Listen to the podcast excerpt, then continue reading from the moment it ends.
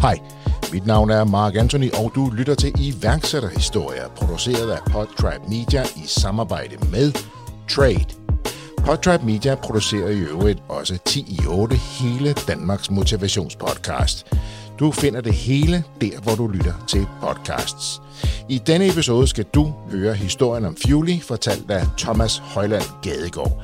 Fuely er en lille batteridrevet enhed, som monteres på bilens tankdæksel og har et simpelt formål. Det hjælper bilister med at undgå en dyr og pinlig fejltankning. Thomas er født og opvokset i den lille vestjyske by Nørre Nissum, et lille lokalsamfund, hvor alle kender alle, og hvor han brugte tiden ved siden af skolen som fejedreng ved den lokale maskinstation og som flaskedreng ved den lokale købmand. Det stod på ingen måde skrevet i stjernerne, at Thomas skulle starte sin egen virksomhed, og Uli, den gængse iværksætter, startede han ud som 37-årig med en Volvo, Villa og Vose, som også jo skulle finansieres. Men ukuligheden er intakt, og med sit drive har Thomas bekæmpet den ene store udfordring efter den anden. Blandt andet den gang, hvor han måtte udskyde et nyt produkt et helt år, da der var klare fejl i leverancen. Hvordan virksomheden overlevede, må du vente med at høre mere om til senere i episoden.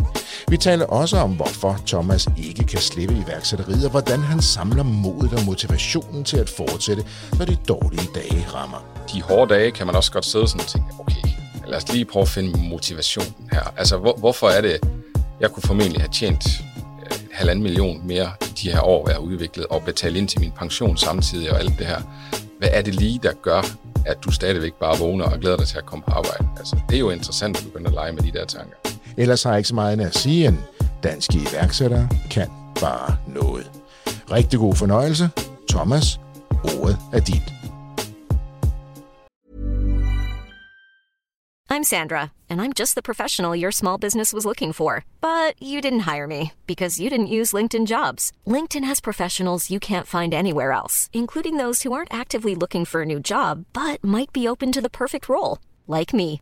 In a given month, over 70% of LinkedIn users don't visit other leading job sites. So if you're not looking on LinkedIn, you'll miss out on great candidates like Sandra. Start hiring professionals like a professional. Post your free job on linkedin.com/people today.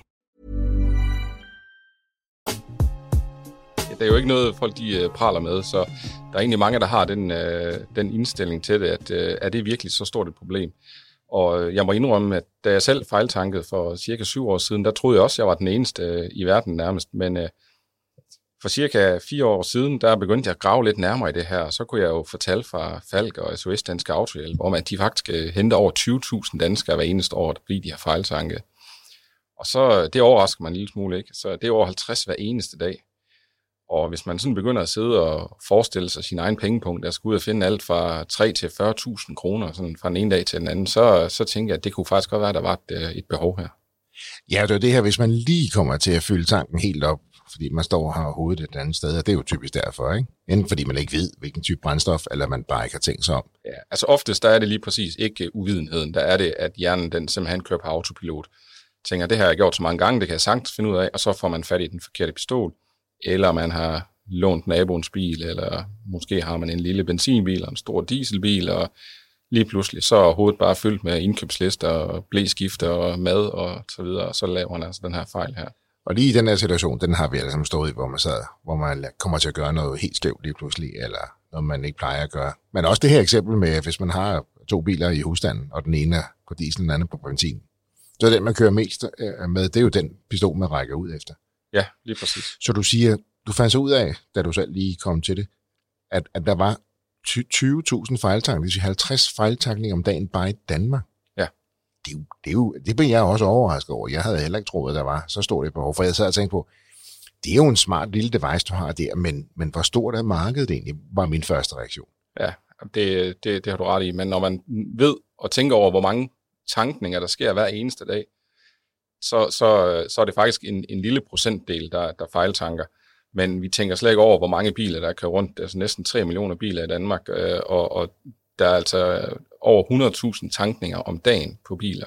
Så på den måde er det en lille procentdel, men det er jo selvfølgelig mange, altså 50 om dagen, der skal ud og finde de her penge her. Det, det, er, jo, det er jo alt for mange. Og det er op til 40.000, ikke? Det er op til 40.000. Altså, det er jo et stort spænd, kan man sige, fra 3.000 til 40.000. Men øh, den forklaring er, at hvis man ikke har drejet nøglen og sat øh, pumperne i gang, kan man sige. Hvis man har opdaget det inden, så kan man altså være heldig at, at nøjes med en øh, blive afhentet af falk og blive, få tanken tømt og noget rensevæske i og sådan noget. Så ligger man ned i, i det der prisleje der. Hvis du får startet bilen, så, øh, så er det lidt en anden, øh, en anden snak. Når den har suget det forkerte brændstof ind. Ja. Og specielt de nye øh, motorer, altså specielt nye dieselmotorer, jo 6 motor, de, er, de kører under så højt tryk, så der skal, altså det er to liter benzin nærmest, der kan komme i, så, så, så kan de simpelthen uh, smelte nærmest, fordi der ikke er smørmiddel i. Okay. Ja.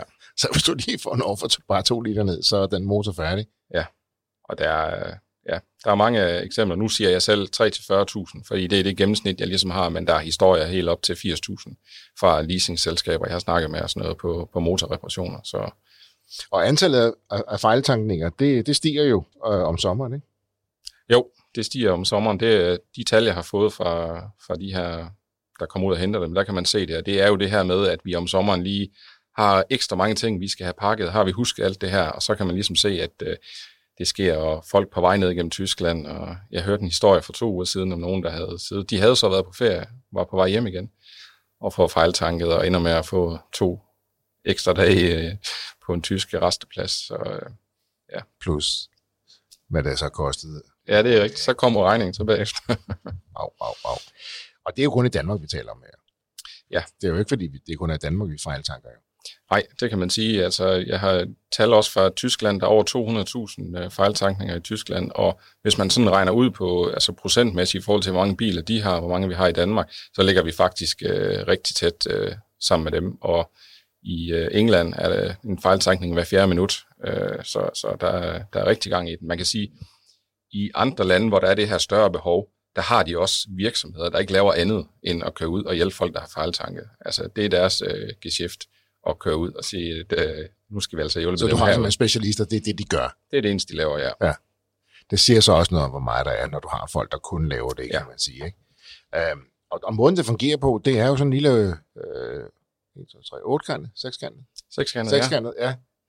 En lille, lille hexagon, der sidder inde, der, den er vel på størrelse med ja, 24, der ligger oven på hinanden, sådan ja. størrelsesmæssigt, så man har et, et billede af det. Sidder klistret på via dobbeltklæbende tape ingen opkobling til telefonen, så selv øh, Oda på 67 kan, kan montere den uden problemer. Og så øh, gør den ellers bare alt, hvad den kan med lyd, lys og tekst, og for at hjælpe med at sikre, at man er koncentreret, når man skal tanke. Og du har en demo med i studiet nu, det her er jo en podcast, det vil sige, det, vi kan jo ikke lige vise det her, men øh, vi tager et billede, øh, hvor vi står med den her, og så, øh, så lægger den både ned i show notes og, og på vores opslag, og så kan man lige se, øh, eller så kan man gå ind på, øh, på dit website jo jeg har fået nogle øh, rigtig fine videoer, så, så der er masser at, at se derinde, øh, hvis man vil se, hvordan det fungerer. Ja, vi stiller mig lige op det mest, fordi jeg vil gerne stå med din demo-model, så jeg, der, den vil jeg godt lige vise øh, bagefter. Ja. Og det er jo egentlig det, man kalder det low-tech high-effekt, ikke? fordi det er jo egentlig rimelig low-tech, kan man sige, men der er jo en kæmpe effekt ved den. Ja, lige præcis. Øh, jeg startede jo et helt andet sted. Ja, det er jo det, jeg lige tænkte på. ja, jeg har, jeg har haft en, en, en lille rejse der, og jeg er jo selv øh, ja, elinstallatør og, og sådan lidt ingeniøragtigt, så jeg tænkte jo, øh, måske lidt for kompliceret i virkeligheden, og tænkte som sådan en alarm, der skulle sidde på, på væggen, ligesom sådan en flue, der bare sad og kiggede og var helt stille, indtil at man lavede fejl. Og så kom der sådan en alarm. Så har jeg været i en, øh, en, en ret stor pilottest med en masse olieselskaber og en masse brugere, øh, virksomheder og personer, der simpelthen var ude og teste det her produkt her. Og da jeg så fik feedback fra dem, så, så fandt jeg ud af, at øh, det var måske let at skyde øh, gråsbuer med, med kanoner. Så øh, de gav mig den feedback, at øh, jamen bare det, at vores tankemønster bliver brudt, når vi åbner tankdækslet, det er alt rigeligt, fordi det er ikke fordi, at vi ikke kan finde ud af at tanke vores bil, men vores tanker, de render bare lige pludselig øh, et andet sted hen, så, så det er mere lige at få fastholdt, når jeg nu skal jeg tanke benzin på min bil, eller diesel på min ja. bil. Ja. Så din første løsning, den var virkelig high-tech, og det var noget med chips i pistolerne og kommunikation og forudsig og så videre. Og det lyder jo også rigtig, rigtig godt. Men der er også mange, øh, hvad skal man sige, stop eller uh, points of, uh, of problem i, i sådan en proces, kan man sige. Ikke? Der er mange ting, der kan, der kan, der kan afhænge af pistolen, har den chipen, virker chipen, kommunikerer den og alt det her, ikke? Jo, den, der, var, der var helt klart nogle faldgrupper der, og blandt andet øh, hele det her, den her organisation, man skulle have styr på i forhold til, sidder de på alle tankstationer i hele Danmark, eller er det nok, de sidder på 80% af alle tankstationer? Hvad når de skal have skiftet pumper, får de også skiftet den her chip? Øh, bare sådan lige, at, at brugerne er helt med. Så bestod det simpelthen af, af, af to dele, så når at den forkerte brændstofpistol, der sad sådan en lille chip på, når den kom for tæt på enheden i bilen, så begyndte den at bippe. Så den her klips her, som egentlig var nem, øh, hvor der sad en chip i, som var nem at montere på de her brændstofpistoler og skulle kunne monteres af medarbejderne derude, den, øh, det, det, det gav jo et stort øh, logistisk problem, og specielt når man begynder at kigge Tyskland, som jeg begynder at kigge på nu. Altså, så det kan godt være, at vi har otte olieselskaber i Danmark, og seks af dem, de havde sagt ja til at være med i det her. Men øh, Tyskland, så snakker vi nærmere 60 olieselskaber, ikke? Så det, det havde været en, det er en kæmpe udfordring. Og jeg tør slet ikke tænke på, hvor mange uh, tankpistoler Nej. der er i Tyskland, vel? Nej, man kan sige, at den test, jeg lavede, som var på, øh, fordelt på de her seks olieselskaber i en radius, altså i tre byer omkring øh, det vestjyske, hvor jeg kommer fra, jeg tror, at vi var oppe på øh, 400 chip, altså clips, der sad ude på pistolerne der. Altså, der er jo nogen, der har 16 øh, pistoler på, på hver tankstation, ja. så, så går det stærkt lige pludselig. Så derfor så tænker du, det er simpelthen for kompleks, for omkostningstung, der er for meget support, tænker jeg, forbundet med det, eller Ja, i hvert fald øh, den, den der potentielle ja, ja, ja. den vil helt klart være for tung, ja. Og det er også det, som man siger, så skal du dreje af, så siger du, okay, skal jeg så lægge den i graven, eller hvad gør jeg? Så, så finder du jo faktisk ud på den her meget mere enkle og uh, brugbare løsning, jo, som Fuely er i dag. Ja, jeg lyttede til dem, og, og, og begyndte at tænke i de baner, tage deres input med ind, og så fik jeg lavet en løsning, som er meget mere effektiv, og det er jo faktisk fra min første version, som var en, man måske aldrig ville få brug for, kan man sige. Så når man skulle købe ny bil efter fem år, jamen ville man så købe den igen, hvis ikke man havde brugt den. Nu øh, er Fuely omvendt en, som man bruger hver eneste gang. Så hver gang du tanker, så giver den der tryghed. Og selv sådan en som mig, der, der, der elsker biler og noget, jeg nyder bare at, at, at have den. Nu har jeg selv brugt den på vej herover, ikke? og der er bare ikke nogen tvivl hver eneste gang. Man laver sådan helt naturligt sådan et tjek. Benzin, benzin. Perfekt. Ja. Jeg tænker også, det må være en god følelse for dig, hver gang du åbner dækslet, og så står den og blinker, så står det produkter og blinker til, så man smiler vel lidt, ikke? Og det gør man, specielt ja. når man ser det i andre biler på, ja. på tankstationen. Men, ja, det må øh, være fedt, ja. ja. det, var, det har været en af mine milestones, ikke? Det er, når produktet det ligesom uh, bliver set. Uh... Kig hen på bilen og sige, I did that. Ja, lige præcis, ja. En stor smil der lige stille. Og det er også vigtigt at tage de her wins og have den her stolthed, ikke? Og lige pludselig opdage sit produkt ude i markedet, det, det giver jo en fantastisk følelse, tænker jeg. Ja, 100 procent. Thomas, hvordan startede alt det her? Du er elinstallatør, ja, men det var jo ikke det. Altså, har du en iværksætter i maven? Altså, jeg er født og opvokset i en fantastisk uh, lille by i Vestjylland med 1000 indbyggere, hvor at, uh, jeg har været sådan en helt uh, traditionel uh, landsbybarn, der uh, har arbejdet som fejdreng på den lokale maskinstation og uddannet elektriker ved den lokale elektriker og været flaskedreng ved købmanden og ellers været en stor del af, af den øh, lokale håndboldklub. Mine forældre er helt traditionelt øh, sådan noget ansat, og min far har været ved Falk i over 40 år, og min mor er også bare traditionelt ansat, så der har ikke sådan været noget i kortene på den måde, der har gjort, at, øh, at der stod iværksætter, eller jeg har heller ikke gået og, og drømt om det, eller det har, ikke, det har ikke været et fokus overhovedet, så den er kommet sådan lidt snigende faktisk. Ja. Og du får så en uddannelse, du bliver elinstallatør? Jeg bliver elinstallatør, får et arbejde i forbindelse med det, øh, i forbindelse med en uddannelse, arbejder hos dem i 10 år, og det er faktisk, imens jeg arbejder for dem, at jeg laver min, min fejltankning der, hvor jeg har lige rigeligt med, med arbejde op i hovedet og, og forladet min fejl. Men på det tidspunkt, der kommer den bare på, øh, jeg har sådan en note på min telefon over ting, som jeg synes, at verden ikke kan leve uden, så der skriver jeg den egentlig bare ind på det tidspunkt, og arbejder videre, skulle jeg sige, efter regningen er betalt, så skulle der jo tjenes nogle, nogle penge igen. så, så jeg arbejder videre hos dem i, i, i nogle år, og det er så først, da jeg siger, siger op hos dem og tænker, nu vil jeg godt prøve noget selv, så starter jeg min egen øh, konsulentforretning, øh, igen inden for bygningsautomatik, altså for at få varme og ventilation til at snakke sammen i bygninger, få data fra, hvor meget energi bruger vi, og altså hele, hele det her koncept med at bruge så lidt energi som overhovedet muligt, uden at gå på kompromis med komforten. Så, så det, det sidder jeg og arbejder med, og starter min egen konsulentforretning inden for det her. Men jeg har jo ikke fra start af fyldt min kalender med, med arbejde. Så det giver nogle ekstra timer til at, at begynde at kigge, og der får jeg rodet lidt i den her liste, jeg har på min telefon. Og, øhm, og der tager jeg så fat i, i det her med fejltang og siger, at det, det må altså kunne laves øh, på en eller anden måde. Og så dukker den op igen, og det, den her liste er jo lidt interessant. At, altså det, det er simpelthen Thomas' liste over ting, verden ikke kan undvære.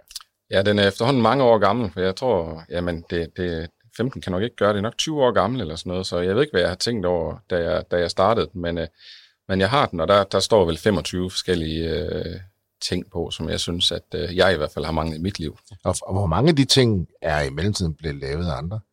Ja, det er der faktisk. Øh, det, det, jeg sad lige og tjekkede listen, inden vi gik i gang. Der er faktisk fire ting af, af dem, jeg har på listen, som er gamle, jeg ikke vidste, der stod der endnu, men, men de er faktisk blevet, blevet lavet af andre. Ah, hvad tænker du så der? Jamen altså, jeg har jo haft travlt med mit, kan man sige, så, men, øh, men det havde da været sjovt, og, at det var mig, der havde fået, fået dem trykket. Og man kan man jo sige, når du kigger på listen, så jeg, jeg fik ret så må man tage den, ikke? Så jeg fik score, jeg så sgu rigtigt. 4 ud af 25, hvor du så rigtigt. Det er meget godt. Ja, men der rammer du faktisk øh, hovedet på sømmet, fordi det, jeg har jo nogle, nogle gange siddet med den der, efter jeg har fået et pøl, ikke? Og snakket med vennerne om det. Der er jo mange gange, hvor man bliver lidt til grin, ikke? Hvor de, hvor de, hvor de griner af en. Så, så er det jo fedt at kunne komme tilbage og sige, prøv at se der, vil du selv købe den øh, i Salling, eller hvad? så, øh, så jo, så får man lidt ret på en eller anden måde. Der var et behov i hvert fald. Ja, der var et behov. Trade er en hurtigt voksende køb nu, betal senere service for dig, der handler med fysiske varer. Trade betaler dine leverandører for dig med det samme, og så vælger du selv, om du vil betale tilbage efter 1, 2, 3 eller 4 måneder. Med Trade kan du altså sælge dine varer, før du selv betaler for dem, og derfor have mere kapital til rådighed til at vækste din egen forretning. Det er helt gratis at være kunde hos Trade, og du betaler intet for at have en kredit hos Trade. Læs mere om dine muligheder og book en uforpligtende introduktion på trade.io. Og tiden skal også være rigtig, og alle de her ting og sager, det koster også nogle penge. Men du starter så dit konsulentbureau, altså du har noget ekstra tid, siger du her, og der, så begynder du så at fokusere på Fuel, den første version af Fuel, som vi lige talte om før, ikke? Jo, ja. det er præcis. Øh, og nu begynder du så at finde ud af, at du skal lave den version, vi kender i dag, hexagonet, det lysende hexagon. Yes. Og, og mange vil jo sidde igen, som jeg sagde til dig i starten, til at sige, er der virkelig et marked for det? Det er der jo, så har vi hørt det. Bare i Danmark og Tyskland, der er sindssygt mange fejltankninger. Ja. Altså, vi snakker om også det her med, jamen, kunne tankstationer ikke bare sørge for, jeg tror, du sagde, at en var firkant, en var trekant, et eller andet, ja. så, så du bare ikke kunne mast den pistol ned. Men det gør de jo ikke. Det gør de ikke, og det er selvfølgelig også svært at være bagudkompatibel til alle de biler, der er solgt og sådan noget, så der ligger helt klart en udfordring der. Men, øhm, men det er rigtigt, jeg begynder udviklingen der, så, så mens jeg får løn af min øh, konsulentvirksomhed, så begynder jeg at købe noget teknologi ind og teste, er det, skal, kan det, skal det være farvegenkendelse, skal jeg bruge RFID, skal jeg bruge, hvad for en teknologi skal jeg bruge til at løse det her? for, for simpelthen at få lavet en, en prototype, jeg kan, jeg kan tage rundt og vise folk, og så tager jeg rundt og snakker med virksomheder, lokale øh, fragtmænd, øh, ja, taxaselskaber og generelt bare virksomheder og sige, har I problemer med det her? Så jeg begynder også at få noget viden om, okay, det er faktisk større det her problem, end jeg lige havde regnet med. Så de, de tal der, de, øh, de ser egentlig meget skarpe ud. Og øhm, i den periode, der begynder jeg også at lave en InnoBooster-ansøgning. Øh, og den får jeg jo så. Så fra januar 21 bliver det så, der øhm, får jeg tilskud fra, fra InnoBooster, eller på en InnoBooster fra Innovationsfonden på en halv million, som gør, at jeg kan gå fuld tid i det. For jeg kunne godt mærke, at det er svært, og når det kun er sådan aften og weekender, og så lige en enkelt øh, møde i ny og næ, sådan ja. i hverdagen der. Det bliver svært at, at få fart nok på, kan man sige. Så, så det gav mig muligheden for at sige, nu går vi all in i det her, og så trykker vi igennem. Og det er der, jeg får udviklet den første version, og får lavet den her forholdsvis store pilottest. Og som en one-man army der på det tidlige tidspunkt, der får en halv million øh, i Inderbooster, det, det, er jo, det, er jo, det er jo ret godt. Det giver dig et ordentligt tryk fremad, tænker jeg. Ja, det gør det. det. Det er jo klart, hvis jeg skulle ud... På det tidspunkt havde jeg fået en investor ind en gang for ligesom at kunne køre noget, øh, øh noget drift, øh, ud over de penge, jeg sådan selv havde smidt i det. Men en halv million, den, øh, den, den gør jo meget, kan man sige. De betaler jo en tredjedel af mine regninger, hvis jeg skulle have lavet et, øh, ja, noget udvikling, altså noget software, noget hardwareudvikling, og lige sådan betaler de en tredjedel af min løn. Så, så det, er jo, det er jo et kæmpe øh, skulderklap, og jeg er glad og stolt over, at jeg, at jeg fik den indebooster, for det er heller ikke bare lige at lave en indebooster-ansøgning øh, og, og komme igennem første gang. Nej, jeg har talt med mange, som havde fantastiske idéer, som ikke kom igennem nåløjet. Ikke? Ja. Så de ser også noget i det her jo selvfølgelig, ellers så støtter de der jo ikke. Ja, de ser noget i det, og, og nok også, at øh, altså, jeg, jeg sætter mig heller ikke bare ned en søndag og skriver en ansøgning. Altså, jeg undersøger grundigt, hvad behovet er, og, og, og finde ud af, hvor, hvor, hvor jeg er svag. Eksempelvis var jeg utrolig svag på mit team. det her med at være en one-man army, øh, det er både noget investorer, de har det øh, hårdt over for, og det er det også med, med, med sådan noget som Innovationsfonden, fordi det her med at være et team og både at tage tæskene sammen, men også øh, sejrene der, det, det er noget, de ser, der er positivt. Så tager det fart, øh, og du får skabt, øh, du får skabt den, den device, den Fuely. Kan, Ja. må- Kalder vi det det? Vi kalder det en Fuely. En Fuely, ja. ja. Godt, godt, Mark. Hvad hedder det? Det, jeg sidder og tænker på, jeg kan huske for mange år tid siden, da det dansk firma, der udviklede det her, det her parkerings, øh, parkeringsur, der automatisk gik i gang, Yes. når du stoppede bilen. Ja. Det var jo sådan i gåseøjne ret revolutionerende. Ja. Altså to årsager. Et, det var dejligt, du, du ikke behøvede at huske at stille uret. To, det var irriterende, når folk de bare lige skulle ud og stille på uret manuelt. Men det, det var selvfølgelig heller ikke beregnet til dem. Vi ser stadigvæk folk, jeg kender stadig folk, der siger, jeg skal ikke have sådan et, jeg skal have det gamle, så jeg kan gå og flytte, flytte på den selv. Men det, jeg tænker på, de kommer frem der, de tog ret godt fat, men i dag er der jo rigtig mange, der laver øh, den type øh, Ja. parkeringsskive. Og så sidder jeg og tænker på, hvad, hvad har du gjort for at beskytte dit produkt? Ja, der har, jeg, der har jeg faktisk også været vidt omkring, men lige en lille fun fact til det, du nævner der, det, det er sådan, fordi det er noget af det, jeg lige i den fase, jeg er i nu, har fået noget info omkring, da den elektroniske P-skive kom frem, og da trafikalarmen kom frem, hvor folk de til at starte med bare ryster på hovedet. Også de, de helt tunge drenge, der egentlig skulle kunne se ind i det der, siger, at der, det er der ingen, der gider at betale øh, 12-1500 kroner for, som den startede med at koste, altså for at undgå at skal dreje med en finger. Så, så det her med, at det, der er et hårdt marked, indtil du får det bevist, og folk de kommer til at opleve, hvad glæde øh, produktet giver, og så begynder det ellers bare lige så stille. Og det har både den elektroniske P-skive været igennem, og det har ja, trafikalarm og de her enheder, som egentlig minder en lille smule om Ja. hinanden, kan man sige. Men jeg har, jeg har både trademark, øh, den er designbeskyttet, altså selve brandet er beskyttet, og produktet er beskyttet, og der er patent øh, på den.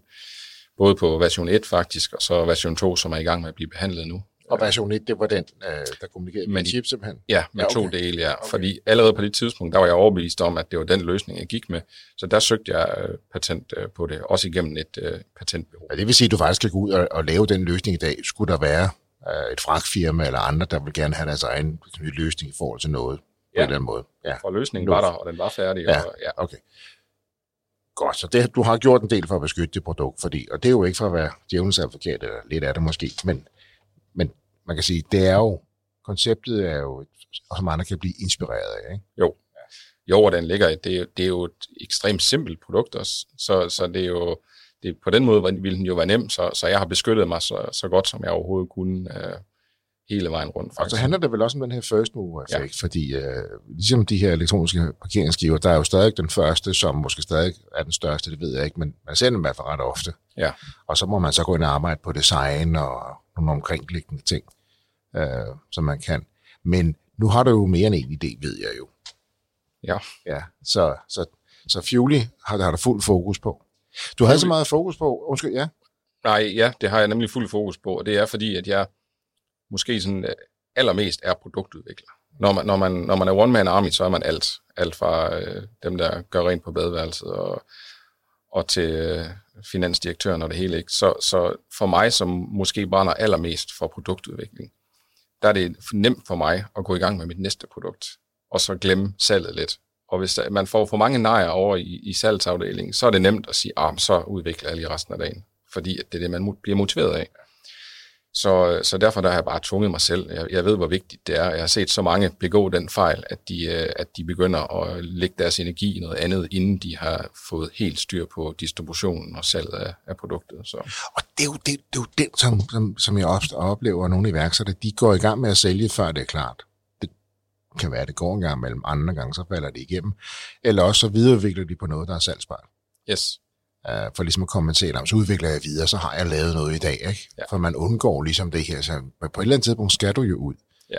Fordi jeg har talt med mange, uh, ja, nu skal jeg ikke sætte en uddannelse på, men mange mennesker, som er rigtig dygtige til at uddanne.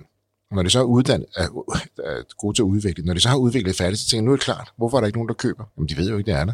Du har ikke fortalt dem, hvorfor de skal købe Ja. det. Men det, at de har udviklet et genialt produkt, tænker de, det må være nok. Nu finder folk det selv, nu køber folk det selv. Det gør de jo ikke. Nej. Um, så du tvinger dig selv ud over den grænse. Ja, det gør jeg. Jeg Ja. har hørt det, det så mange gange, og når man, altså det her med, at øh, jamen, produktudvikling Altså, det er bare op til basecamp på Mount Everest. Altså, salg og marketing, det er først der, du begynder at bestige bjerget, kan man sige. Ja. Og når man er i det, når man selv står over for den mur, og man ikke kan se, hvordan man skal komme udenom i produktudviklingen, så tænker man, det kan da umuligt blive sværere end det, jeg står over for lige nu. Det er man fået løst og sådan noget. Men altså, det er virkelig en tung øh, mur, det der. Altså, et helt nyt produkt, et helt nyt brand, du skal have folk til at vide, hvad er det, hvad kan det? Øh, selvom at det er et simpelt produkt, så kræver det rigtig meget, så, så der er altså noget om det der. Ja. Hvordan, hvordan sætter du dig selv op til det? Nu siger du selv, det, det er ikke lige det, der ligger til det. Du er mere produktudvikleren. Hvad, hvad, hvad gør du for at sætte dig selv op? For at komme ud over kanten? For at ringe? For at holde møderne? For at få solgt dit produkt? Hvad gør du? Jamen, det er bare til fat. Altså, det, det, det er simpelthen, for, for, jeg skyder med spredhavl, og, og får, tage fat i så mange, som jeg overhovedet kan. Altså, nogle virksomheder kan være rigtig svære at komme ind til de rigtige personer. Og hvem er den rigtige person for Fuely? Er det i marketing? Ved, ved, ved et selskab, et leasingselskab, eller er det direktøren, er det den test, tekniske chef, som øh, har noget med alle regningerne at gøre? Sådan. Det, det er også noget, man sådan, øh, lærer lidt hen ad vejen. Hvor, hvor skal man ind i den der type virksomhed, kan man sige. Men det er bare at skyde med spredhavl, og så tage fat i så mange som muligt. Ja, umiddelbart så tænker jeg, at man skal have fat i en flådeansvarlig for de firmaer, ja. der har mange biler, ikke? Jo. Øh, fordi det må virkelig koste nogle af de, de, de firmaer med mange øh, biler, varevogne og så videre, det må, det må koste dem. De må stå for en pæn del af det. Ja, det er det, og det er mange af dem, jeg så snakker med, altså det er rigtig, rigtig mange penge. Det, det er så en ting. Noget andet, det er, at deres øh, medarbejdere, de ikke øh, kan noget resten af dagen. Der skal en lånebil ud, hvis det er en varevogn fyldt med værktøj, så skal den altså over og tømmes og over i noget andet indtil. Og sådan, så, så alt det logis, logistiske, der er omkring det, der, der giver problemer, det er faktisk lige så tung en del, som, som den her store regning, der, der også kommer. Så. Ja, mindst lige, så, mindst lige så dyrt også, ikke? Jo, ja. lige præcis, og en kunde, der ikke får besøg af... Præcis. Ja. Du er den her one-man-army. Du bliver så også kontaktet af, af, af Jørgens Hule på et tidspunkt. Ja, det gør jeg. Det var jo vældig smirende. Jeg har set uh, samtlige uh, Løvens Hule afsnit, og, og nyder stadigvæk at falde i søvn til de der afsnit. Der jeg synes, det, det er fedt at se kollegaerne inde og præstere der. Har selv været uh, trænet mange af de pitches der, så det, det er jo meget interessant at sidde og se det igen og igen. Men uh, jeg får også sendt en ansøgning ind til dem, uh, og kommer igennem de første tre snakke omkring, hvor er vi henne, og det er spændende, og de spørger lidt ind til forskellige ting og sager, men, øh, men springer fra til, til, til sidst, fordi at jeg, jeg er bange for, at jeg ikke er langt nok. Altså, jeg er ikke kommet i salg på det tidspunkt, og, og ja, det kan de godt være med til, men, øh, men, men de er ikke vilde med at få fingrene i noget, der ikke selv har været, været i salg endnu. Så, så jeg vurderede, at det ville blive for, øh, at det var det forkerte tidspunkt i hvert fald. Mm-hmm. Og det er måske også rigtigt set, fordi proof of concept, at de giver måske synes om idéen. Indimellem så, så sker der jo også, at de kaster sig ud i noget helt nyt, men, men som regel så er de lidt forsigtige med det, fordi har det sin gang på jorden, har du for, så hvor mange har du fået solgt, og så videre, hvor mange har beholdt, og hvad det nu kan være. Så du siger, vælger at sige nej, til trods for den markedsføring, der jo helt klart ville kunne ligge for et produkt som dig. Ja, ja jeg havde jo så heller ikke produktet klar på det tidspunkt, så, så hvis der så kom den her store efterspørgsel lige pludselig, fordi at det blev jo set af en million seere eller noget af den du, ikke? jamen så kunne jeg ikke levere. Så, så, så ville det være noget med, at de ville være sgu opmærksom på det og sådan noget. Så jeg, på det tidspunkt, der besluttede jeg mig for at sige, at jeg skal i hvert fald være godt i gang med salget, så de bliver sultne, og så skal jeg også øh, være klar til at kunne levere, hvis der kommer et træk der. Ja, fordi man, man kan vel godt blive lidt fristet til at nu kommer jeg ud i et vindue, en million seere, jeg må lige trykke på pedalen, jeg må få website op og køre, jeg må lige, jeg må gøre et eller andet for at have noget at sælge. Det kan man, og så kan man måske komme til at snuble. Ja, det er, det er ekstremt øh, motiverende at, at skulle ind, og det er jo på, på mange områder bare markedsføringsdelen, som er svær at betale sig fra, altså at komme på, på tv og blive set af så mange. Og den næste del er, at der er jo mange iværksættere, i hvert fald mig selv, der bliver sådan drevet af den udfordring der med at skulle ind og præstere, og lave så skarpt et pitch, uden at træde ved siden af. Og specielt sådan en som mig, som egentlig hader at være på tv, eller skulle stå og præsentere, eller, eller komme i rampelyset, bare sådan generelt, så er det en kæmpe udfordring. Så, så bare det ville jeg også have elsket, at skulle, skulle ind og, og nail det der pitch der, og, ja. og se om jeg kunne få styr på løverne. Men du, du er i dialog med dem, har en del møder med dem, og vælger så at sige tak, men nej tak. Ja. Simpelthen for at sige, at jeg skal styre på min forretning. Det er måske også noget, det du, du er ekstra god til at holde den her fokus på det, der er vigtigt. Vi har rørt lidt ved det før, det kan være nemt lige at komme til at flytte fokus, eller udvikle videre på noget. Jeg har snakket med så utrolig mange mennesker, også nogle, der er meget dygtigere end mig til at finde på nye produkter og nye idéer, men der, hvor jeg virkelig ser, der er forskel, det er folk, der kan eksekvere og fokusere. Så det er selvfølgelig noget, jeg selv øh, gør alt, hvad jeg kan for at holde mig på, på på, sporet af og få, øh, få eksekveret så meget som overhovedet muligt. Hvad er folks umiddelbare reaktion, øh, når du begynder at melde ud, at øh, du har det konsulentbrug? Det kan du sådan set godt. Du havde en god uddannelse, du havde et godt job. Du valgte så at starte din egen virksomhed. Ikke så mange kunder til at begynde med. Du havde tid til overs. Ja. Banker konsulentvirksomheden op og tænker, nå, nu går jeg all in på mit hexagon. Ja, ah, det, er, det er jo, jamen det er jo, der er jo mange, der ryster på hovedet, kan man sige. Jeg er jo ikke en traditionel øh, iværksætter, som øh, lige er kommet ud af CBS og øh, uddannet inden for det her, har måske ikke engang øh, en lejlighed eller familie. Altså, jeg var, hvad var jeg, 37, 36 år, da jeg startede, havde tre børn, og villa og, og, og bil og en kone og, og det hele, så på den måde var det lidt utraditionelt. Altså, jeg, jeg kunne ikke bare leve af havregryn, fordi at jeg havde en familie, jeg også skulle med samtidig med. Så, så på den måde, der, der kan jeg godt forstå, at der er nogen, der har rystet lidt på hovedet og, og sagt, og de hårde dage kan man også godt sidde sådan og tænke, okay, lad os lige prøve at finde motivationen her. Altså, hvor, hvorfor er det, jeg kunne formentlig have tjent halvanden million mere i de her år, jeg har udviklet, og betale ind til min pension samtidig og alt det her. Hvad er det lige, der gør, at du stadigvæk bare vågner og glæder dig til at komme på arbejde? Altså, det er jo interessant at begynde at lege med de der tanker. Og så er jeg nysgerrig. Hvad svarer du så på det gode spørgsmål? Jamen, det er, for det første, så skal man jo bare nyde det, man laver. Jeg elsker at løse problemer. Og, og der er problemer hele tiden, og det er uanset om det er produktudvikling. Lige nu der er min udfordring i at få, hvordan kommer jeg først op og få solgt en million enheder? Så jeg er jo nærmest lige begyndt at, at holde af salg også, fordi at, jamen, der er også bare en masse udfordringer, og man kan teste, er det det her, der virker, er det det der, der virker. Så, så jamen, egentlig så er det bare at sige, at uh, penge, det er, det er bare penge, og uh, man skal nyde og gå på arbejde og blive drevet af det. Så finder man en løsning på, på det. Du er en voksen mand. Du har kone, børn, familie, hus, det hele. Det kræver også en ret stor opbakning, tænker jeg, hjemmefra. Ja, det, det må man sige. Og det var, øh, jeg var meget stolt og glad for opbakningen til at starte med, og vi øh, fik talt rigtig godt om det, og for sagt, på høre, nu, nu er det tre år, vi siger, jeg har til at, at få bevist noget her. Så, øh, så tager vi lige og spænder ballerne sammen, og så, øh, så tager vi det her som familie. Og det er faktisk, det er nok det hårdeste for mig, fordi at, øh, jeg kan arbejde øh, masser af timer i døgnet, og altså, der er ingen begrænsning der, men jeg kan godt mærke, at det har konsekvenser for min familie. Så, så, så det er nogle af de ting, der er sådan er hårdest ved mig i de der spidsbelastningsperioder der, det er, at det går ud over min familie, og at det bare ligesom trækker ud og trækker ud og trækker ud. Men øh, de øh, bliver ved med at støtte, og ja, jeg tror, de er stolte, børnene, og, og ja, alle er glade, så de, de er, det er utrolig vigtigt. Hvordan, ja. øh, hvordan, hvordan øh, skaber du den opbakning, den stemning? Er, er det ved at være åben omkring, om det går godt eller mindre godt, at tale om det, inddrage dem lidt mere i, i rejsen? Altså, vi taler om det, men jeg har også været meget fokuseret på, altså for mig at se, jeg kan ikke fungere, hvis ikke mit hjem fungerer. Så jeg er altså familiefar fra klokken halv fem, og indtil de er puttet omkring klokken syv, halv otte. Altså, der er, der er det familietid selvfølgelig er der spidsbelastningsperioder, hvor det ikke kan lade sig gøre, men det er mit, øh, mit hovedfokus, og jeg skal have en dag i weekenden, hvor jeg er sammen med dem, og vi laver en masse, sådan så jeg ikke er sådan en far, der kommer hjem øh, fire år efter og, og siger, så nu øh, er jeg klar, nu har jeg tjent 100 kroner, vil have en is. Altså, så, så det har været vigtigt for mig at holde relationen fuldstændig skarp øh, hele vejen igennem øh, det her. Det tror jeg, at der også har gjort, at de bakker op den anden vej, kan man sige. Ja, og det, det kan man jo sidde sådan over en jordbærtærte eller et glas rødvin og så sige, skal vi ikke blive enige om, det er sådan, vi gør det? Og det, det kan jeg godt. Men, ja. men tre år efter, så skal man jo stadig have den samme indstilling hele vejen rundt, ikke? for yes. alle skal være stadigvæk bare gå op omkring. Ja, men jeg, jeg, jeg har da svært ved at svare på, hvorfor de bliver ved. Men det gør de. Altså, de, de har min ryg fuldstændig.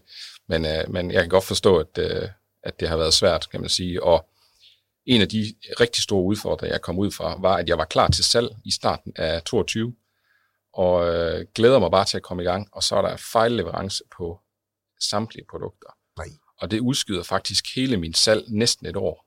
Det vil sige, at du har bestilt alle, din, alle dine Tivolis, ja. du er klar 22, og nu skal du i gang med at sælge, som du jo ikke har så højt. Lige præcis, ja. Jo, men jeg har på det tidspunkt, fordi at de, øh, dem, der har været med i testforløbene, de virksomheder, de vil gerne have de nye produkter, så jeg har faktisk salg allerede fra start af og jeg er klar til at skrive den første faktura en kassekredit. Den er jo bare trukket ned til, til grænsen, ikke? fordi jeg har bare udviklet alt, hvad jeg overhovedet kunne.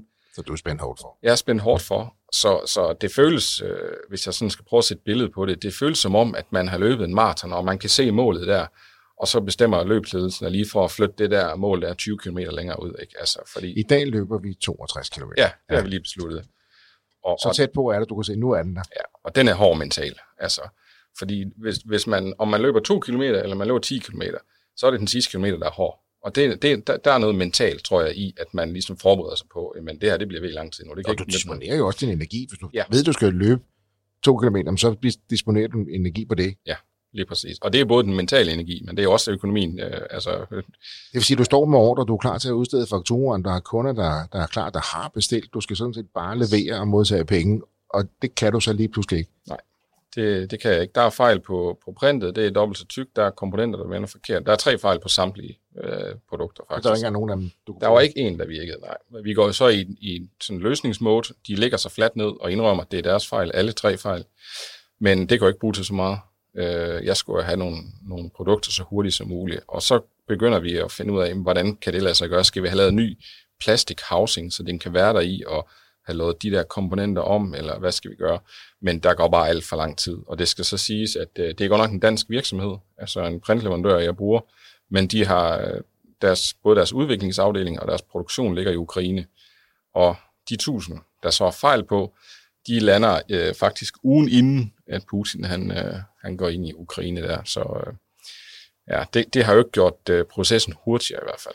Så de fejlbehæftede produkter får en ugen inden krigen starter, Ja. og så bliver det jo lidt svært Ja, det gør det. at lave den igen, ikke? Jo, det gør det. Hvad gør du så? Jamen, vi bliver ved med at prøve at, at arbejde i løsninger sammen til at starte med, og så bliver løsningen egentlig, at øh, ja, det er jo så en, en anden ting, vi ikke har været inde på, men der er jo nogle af de her komponenter, der er købt til faktor 50 af pris, fordi at øh, vi jo var igennem en corona, hvor komponentsituationen var fuldstændig umulig. Så jeg kunne ikke skaffe komponenter, så jeg havde lige præcis skaffet komponenter til den her første produktion. Til høj har jeg pris. selv skaffet til mega høj pris, så jeg kunne faktisk ikke tjene penge på de første. Men det var vigtigt for mig at komme i markedet. Jeg skulle bare ud og have noget feedback, og produktet skulle ud og leve. Øhm, så de er jo virkelig dyrt øh, købt ind, de her produkter. Og vi kan faktisk ikke få nye komponenter. Så uanset om det var dyrt, så kunne jeg ikke engang bare komme ud og få nye, fordi det havde vi ikke. Så det ender med, at de vil prøve at have dem tilbage til deres produktion i Ukraine og lade de dyre komponenter af, for så at putte dem over på nogle nye print. Og det er altså, det er altså mikrosmåt det her. Det er ikke lavet til, at, der, at det er noget, der skal gøres med hånd. Det er maskiner, der skal gøre det. Så øhm, ja, det, det ender med, at øh, de beslutter, at jamen, de kan ikke gøre det og give samme garanti for det, som hvis det var nyproduceret. Og det havde jeg jo brug for til min første produkt. Og jeg vil ikke gå ud i markedet med noget, der Nej. måske ikke holdt. Ja. Igen, hvad, hvad, gør, hvad gør du, Thomas? Du står helt klart kaskerne i der makse ud. Øh, det, krigen er brudt ud. Øh, de vil prøve at reparere det, selvom krigen er brudt ud. Det kan de ikke. Kunderne er klar. Ja, det var det, var, det, det jeg siger. Det, det var virkelig, altså virkelig hårdt. Øh, der, der, der, der ramte jeg virkelig bunden af, hvad sådan rent øh, motivationsmæssigt. Men jeg, får, øh, jeg har en investor på det tidspunkt, får ham øh, med til at få flere procenter af virksomheden, så jeg får lidt kapital til at kunne, kunne, køre noget drift med. Så han, han, han køber mere. Han køber 10% mere af virksomheden. Okay, så, for det ham har jo ikke lige fortalt om nu, men du har fundet en investor ind på det tidspunkt. Han ja. kom ind rigtig tidligt, ja, ja. Øh, meget tidligt, og så kommer han så ind og køber øh, 10% ekstra, og øh, så kan jeg køre noget, noget drift der.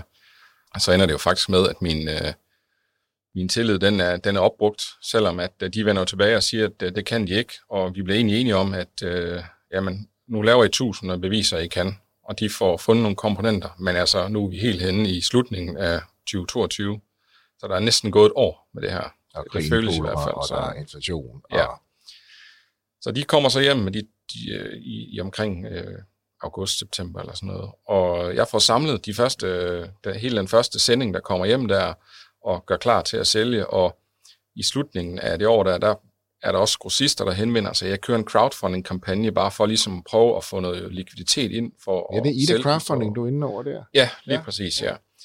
Øhm, og får kørt den og får den til at lykkes. Så, så der får jeg jo solgt lidt og får noget kapital ind, kan man sige, øh, på forhånd.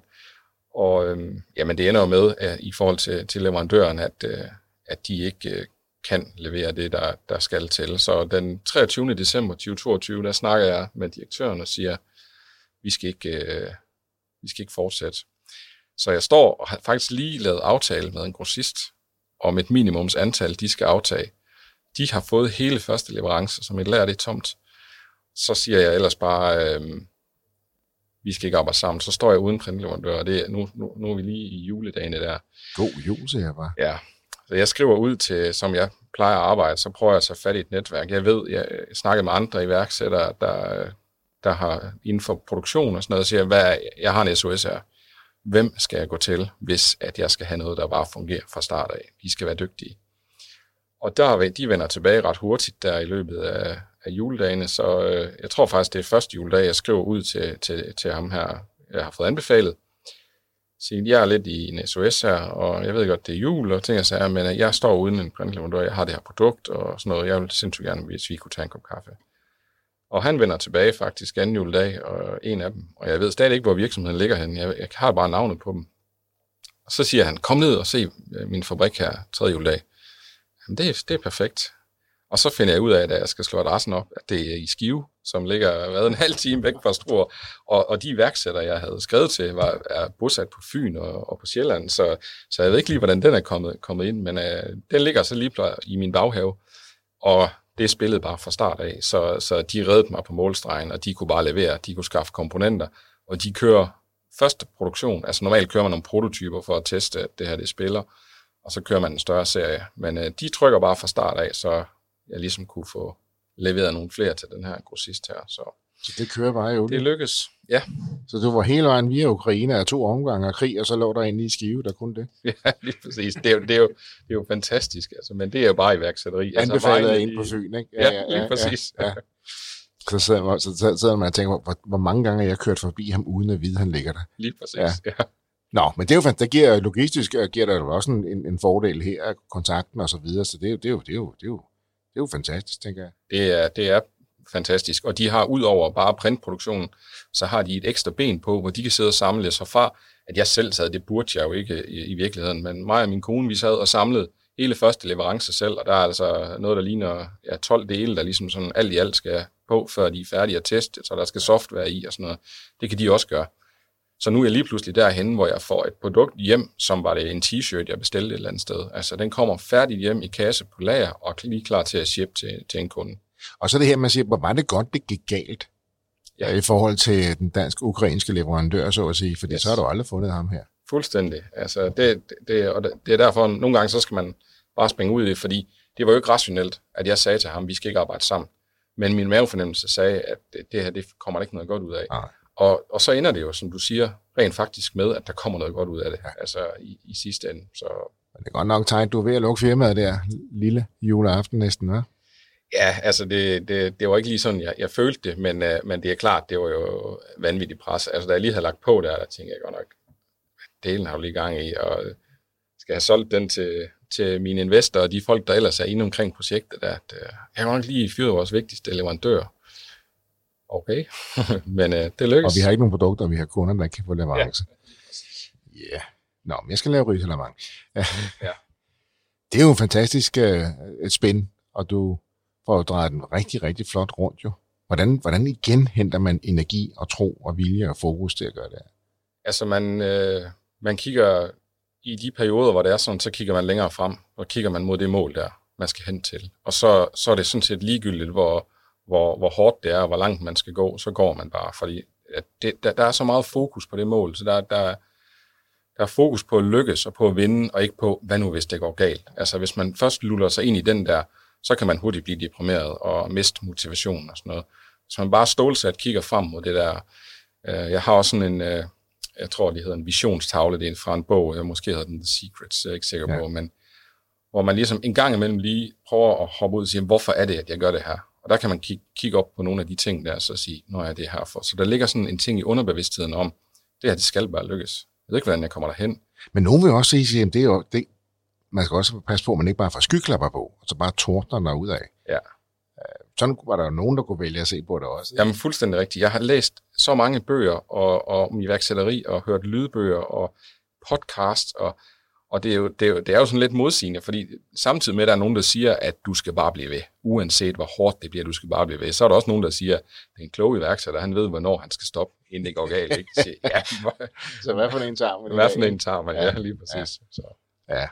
Jeg ved ikke, om der er et, et 100% endegyldigt eller komplet face eller svar på det, det ved jeg ikke. Nej. Men mavefornemmelse ja. er vel en ret god ting her, ikke? Jeg tror faktisk, du er fuldstændig ret i, at det, og det er også den, jeg har brugt i de situationer der, fordi du, der er jo ikke en opskrift på iværksætteri, der er ikke en opskrift på produktudvikling, og alle de veje, der hele tiden ændrer sig, hvor man er nødt til at sige, okay, nu er vi nødt til at gå til højre i stedet for, ja. vi havde regnet med, at vi skulle til venstre.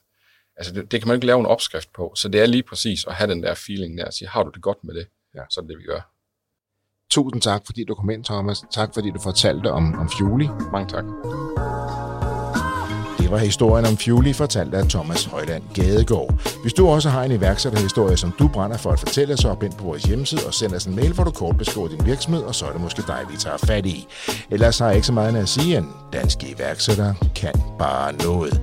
Tusind tak, fordi du lyttede med. Kan du have en rigtig god og entreprenant dag, til vi lyttes ved igen. Hej.